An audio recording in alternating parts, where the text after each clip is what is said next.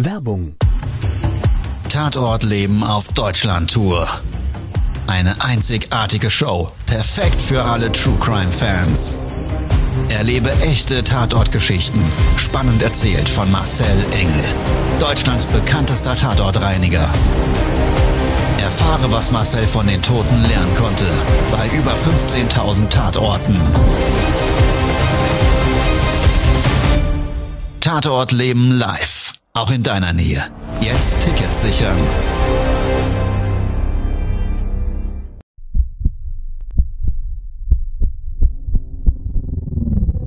Todesursache. Der Podcast mit Tatortreiniger Marcel Engel. Es wird immer mal wieder in meinem Podcast vorkommen, dass wir sehr tief in das Geschehen eintauchen. Ich werde offen darüber sprechen. Damit meine ich, dass Flüssigkeiten wie Blut als Element das kleinste Problem sein wird. Ich freue mich, wenn ich euch auf eine Gedankenreise entführen darf in meine Welt des Tatortreinigens. Todesursache. Der Podcast mit Marcel Engel. Hallo, schön, dass du Zeit und Lust hast, mit mir gemeinsam jetzt in eine Tatortreinigung einzutauchen. Ich weiß nicht, ob du gerne reist. Für uns zwei geht es auf jeden Fall in dieser Tatortreinigungsgedankenreise nach Südamerika, Brasilien. Dort nämlich hat mir ein lieber Freund, Tatortreinigungskollege und Netzwerkpartner viele Bilder zu einem bestialischen Mord geschickt. Wir haben uns zu dieser Tat sehr ausführlich ausgetauscht und ich möchte gemeinsam mit dir nochmal diese Tatortreinigung, den Mord an einem Profifußballer in Brasilien jetzt durchleben. Todesursache. Der Podcast. Der Tatort. Jetzt bin ich ja unheimlich lang dabei und über die ganzen Jahre und Jahrzehnte hat sich ein ganz tolles Netzwerk um das Tatortreinigen international aufgebaut. Das ist so gekommen, dass mich Auftraggeber in Deutschland, die auch Immobilien oder Unternehmen eben in anderen Kontinenten hatten, gefragt haben, Sag mal, Engel, kannst du eventuell auch mal nach Amerika kommen und da eine Tatortreinigung machen? Und in der Vergangenheit war es immer so, dass einmal über den Teich rüber natürlich eine Tatortreinigung schon möglich macht, kostet halt und das ich wollte ich meinen Kunden nie zumuten. Und habe mir vor Ort immer Leute gesucht, die dann ja, einfach auf eine Qualitätsprüfung hin die richtigen Fragen gestellt, die richtigen Antworten gegeben haben und ich diese Sachen dann eben über mein Netzwerk zusammen abgewickelt habe. Und im vergangenen Jahr war es dann so, dass ich durch einen behördlichen Auftrag die Chance bekommen habe, wirklich aktiv in Amerika tätig zu werden.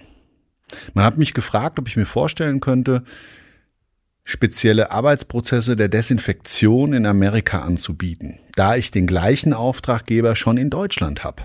Und es war alles sehr kurzfristig, ich habe mich aber darauf eingelassen, weil der Kunde mir sehr wichtig ist und ich einfach auch Lust drauf hatte, nach so vielen Jahren mal über oder aus Europa herauszugehen. Also Tatorte in, in Europa immer mal wieder, wenn sich das für einen Kunden so dargestellt hat, dass er gesagt hat, das ist mir das wert, dann habe ich auch schon immer in Europa Tatorte durch oder Reinigungen durchgeführt.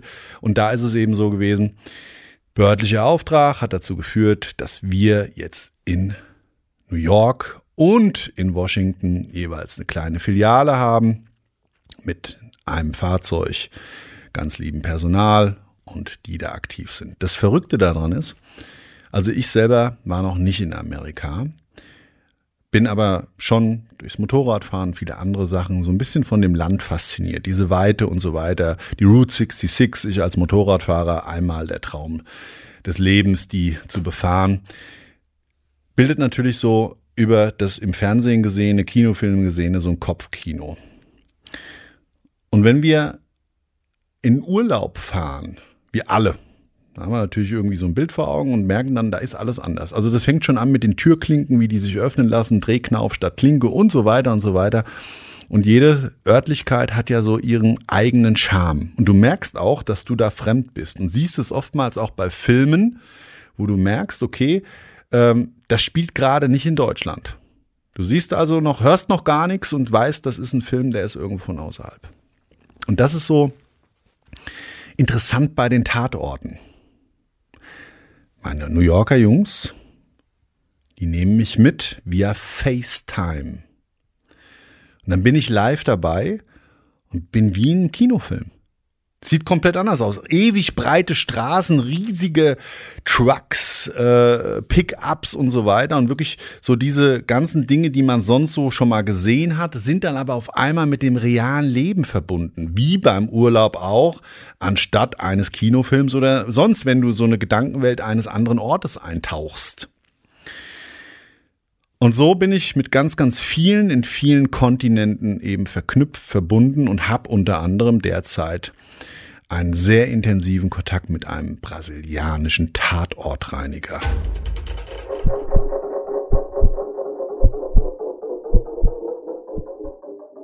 Brasilien, wer es nicht kennt, nicht nur ein riesengroßes Land, sondern wie jedes andere Land auch auf der Welt mit seinen speziellen Menschen, die dort leben, mit seiner eigenen Kultur, mit dem Temperament der Menschen und aber auch eben den Problemen eines jeden Lebens-, Kultur- und Landeskreis. Da gibt's viele Dinge, die sich auf die Umwelt beziehen, aber das ist das nicht das Relevante, sondern eben natürlich gerade das Drogenproblem in Brasilien und damit verbundenen Tatorten sind nämlich eben relevant.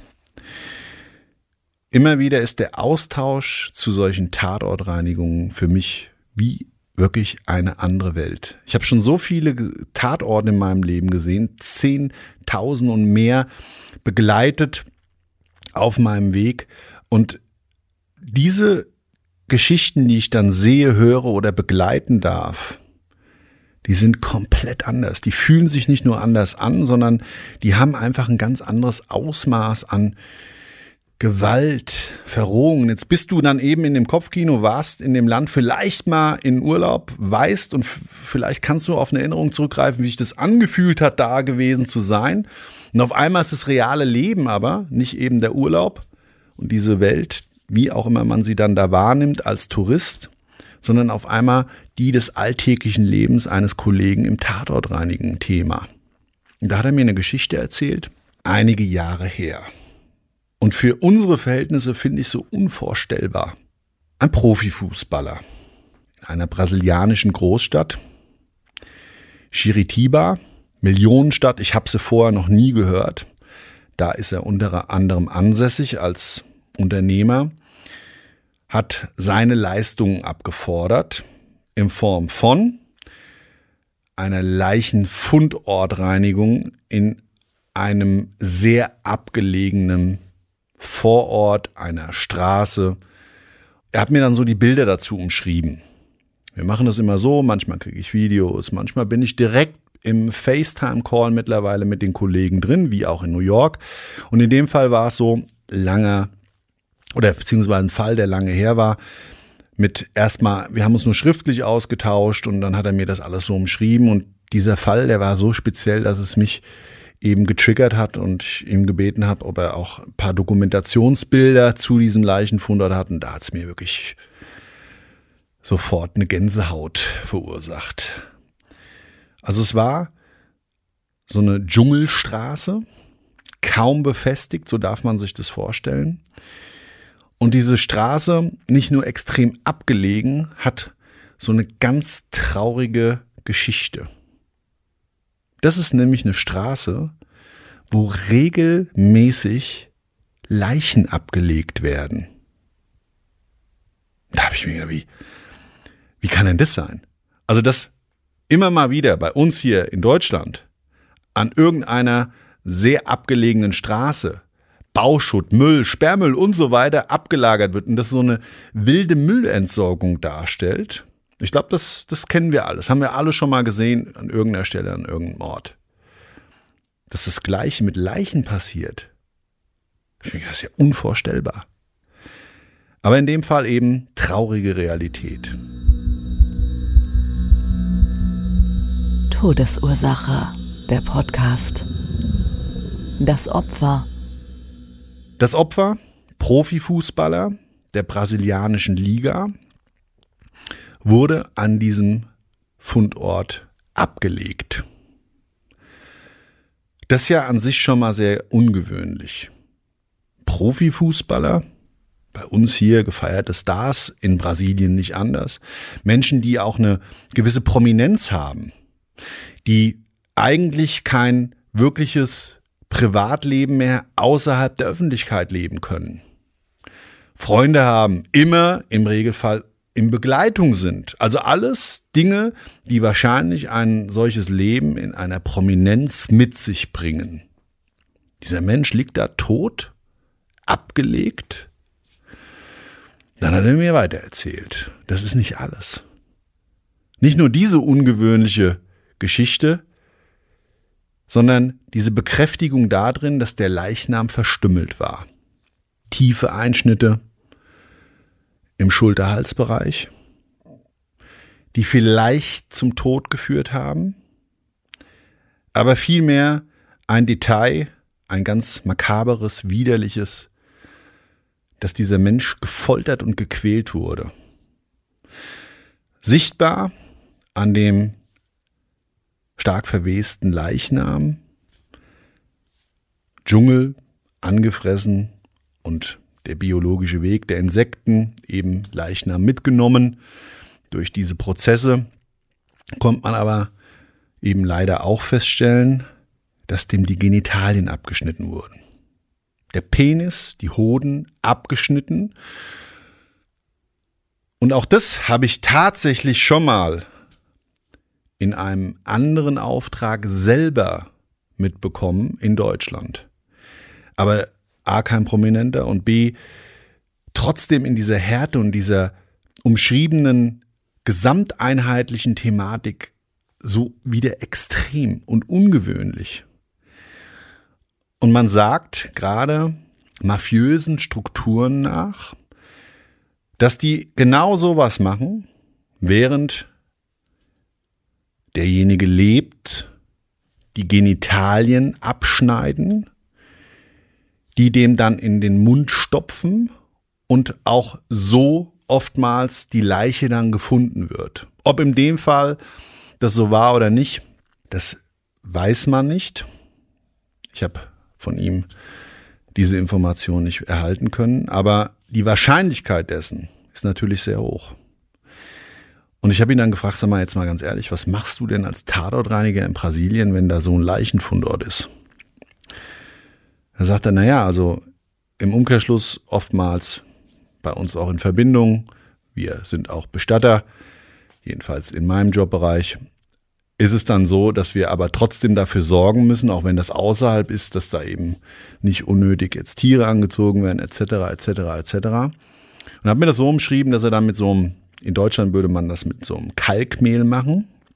Kennt man auch von solchen Gebieten, da werden Leichen also praktisch mit ähm, möglichst keimfrei gehalten. Also dass diese Problematik der Seuchengefahr eingedämmt wird und eben bei so einem Leichenfund im Außenbereich wird das ähnlich gemacht. Er mit einem anderen Mittel, aber er kannte das und wir haben uns dann darüber ausgetauscht und dann ist mir das gekommen, aha, okay.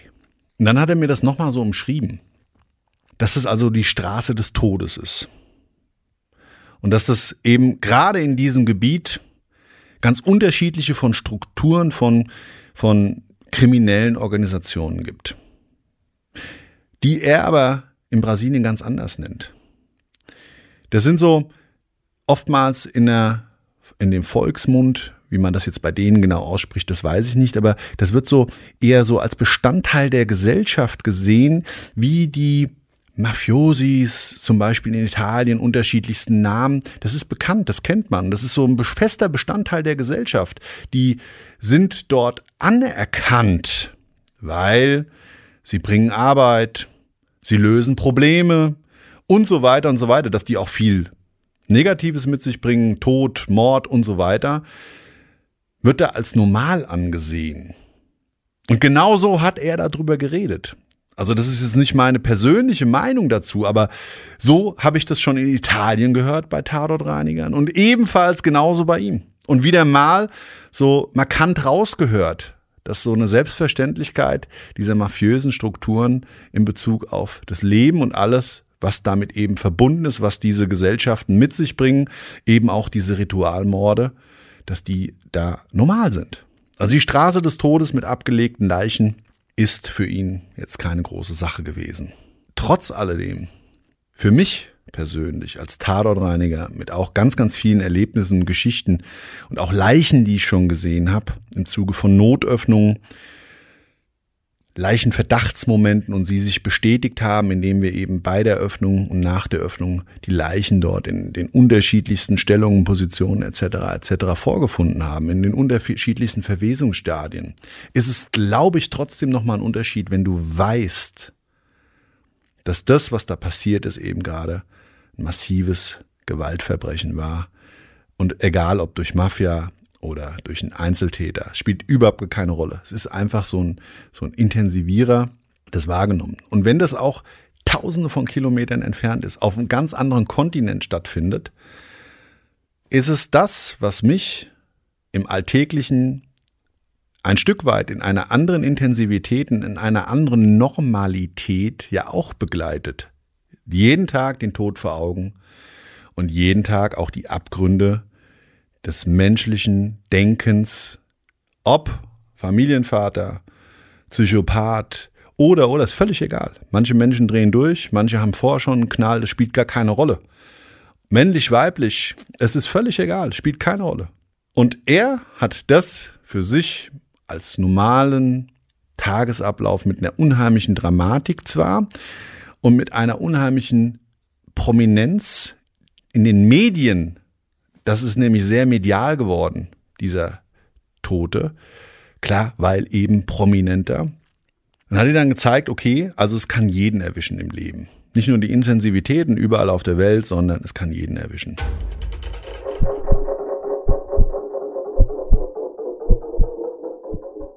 Wir sind so in diesem Gedankenfluss, tauschen uns da aus per Mail, schicken Fotos und so weiter. Das Telefonieren, naja, er spricht, spricht Brasilianisch und beschissen Englisch und ich Deutsch und auch ebenfalls nicht so gut Englisch, ne, also eher schlecht. Und dann tauschte dich da so aus und dürstest eigentlich danach, dich mal so verbal auszutauschen, weil das eigentlich eine ganz andere ähm, Klarheit schafft. Geht aber nicht.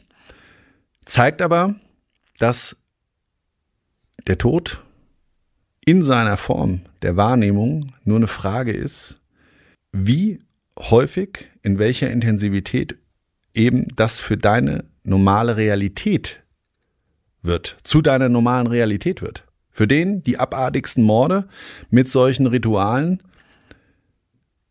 ist der alltägliche Standard, wo ich hier schon sagen würde, das hat hier eine ganz andere Intensivität. Auch die Tatorte sind alle schrecklich und für die Opfer sowieso jedes Mal. Jeder, der da stirbt und jeder, der, egal in welcher Form, sein Leben lassen muss oder das einen Tatortreiniger benötigt, das ist immer gleich, aber wie gesagt, der Tatortreiniger selber nimmt es ja anders wahr. Und dann tauscht man sich so aus und man spekuliert natürlich auch. Du kommst nicht drum herum. Jetzt haben wir uns natürlich überlegt, warum ist denn der Mann gestorben? Also der ist ja nicht einfach mal auf dem Weg zum Training irgendwie gegen Baum gefahren, sondern er ist mit seinen aller Wahrscheinlichkeit nach Geschlechtsteilen im Mund an der Straße verstümmelt abgelegt worden. Da gibt es ja nicht so viele Möglichkeiten. Die drei wahrscheinlichsten, über die haben wir uns ausgetauscht. Der Gedanke war, wer ist denn die Frau des Fußballers? Und welche Familie steht hinter der Frau? Das heißt, gibt es dahinter eine Struktur, vielleicht mafiöser Natur, und es ist vielleicht das falsche Wort gefallen, oder, oder, oder wäre das ein möglicher Grund, den er schon mal hatte. Szenario 2,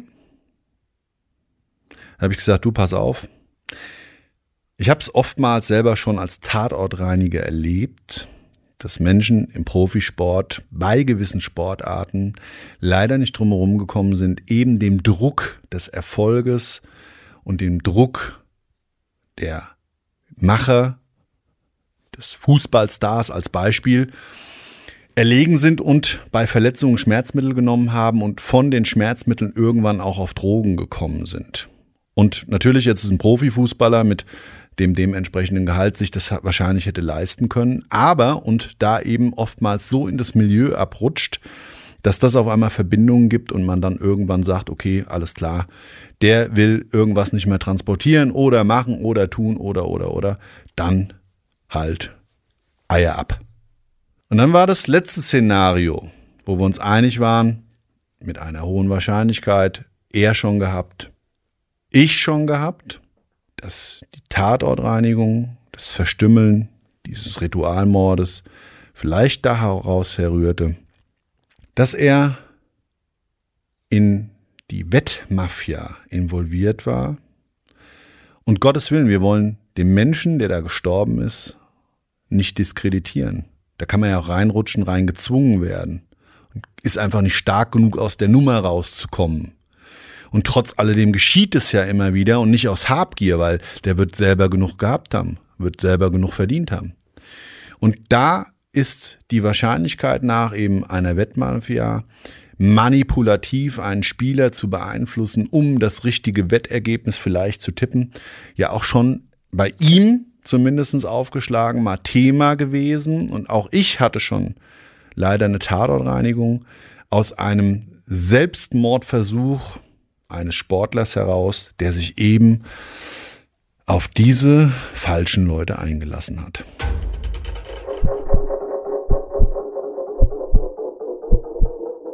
So, schön, dass du wieder dabei warst, aber leider war es das für heute. Wenn du zu dieser Tatortreinigung aus Brasilien und vielen anderen spannenden Tatortreinigungen vielleicht mal die geschriebenen Geschichten sowie als auch Bildmaterial sehen und lesen möchtest, dann kannst du das sehr gerne in dem Magazin Live or Die Mac findest du unter anderem diese Geschichte.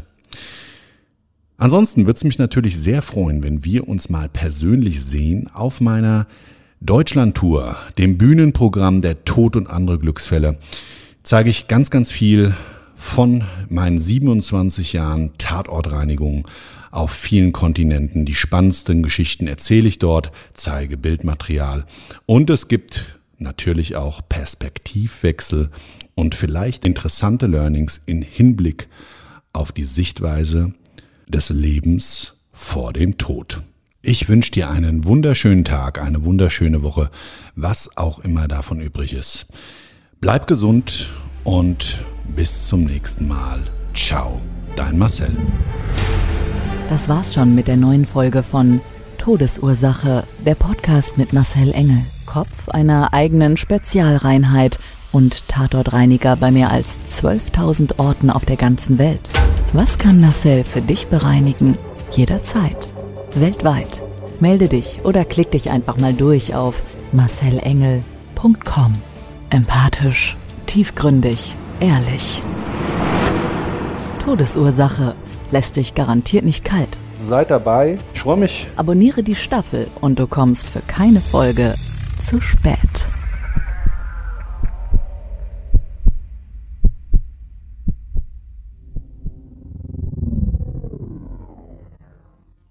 Mobbing findet überall statt. In der Schule, am Arbeitsplatz, innerhalb der Familie und im Internet. Erfahren Sie in dem Kompaktbuch Ausgemobbt, wie Sie sich gegen Mobbing wehren und künftig vermeiden, zum Mobbing-Opfer zu werden. Ausgemobbt von Marcel Engel und Martin Zowak, überall im Buchhandel.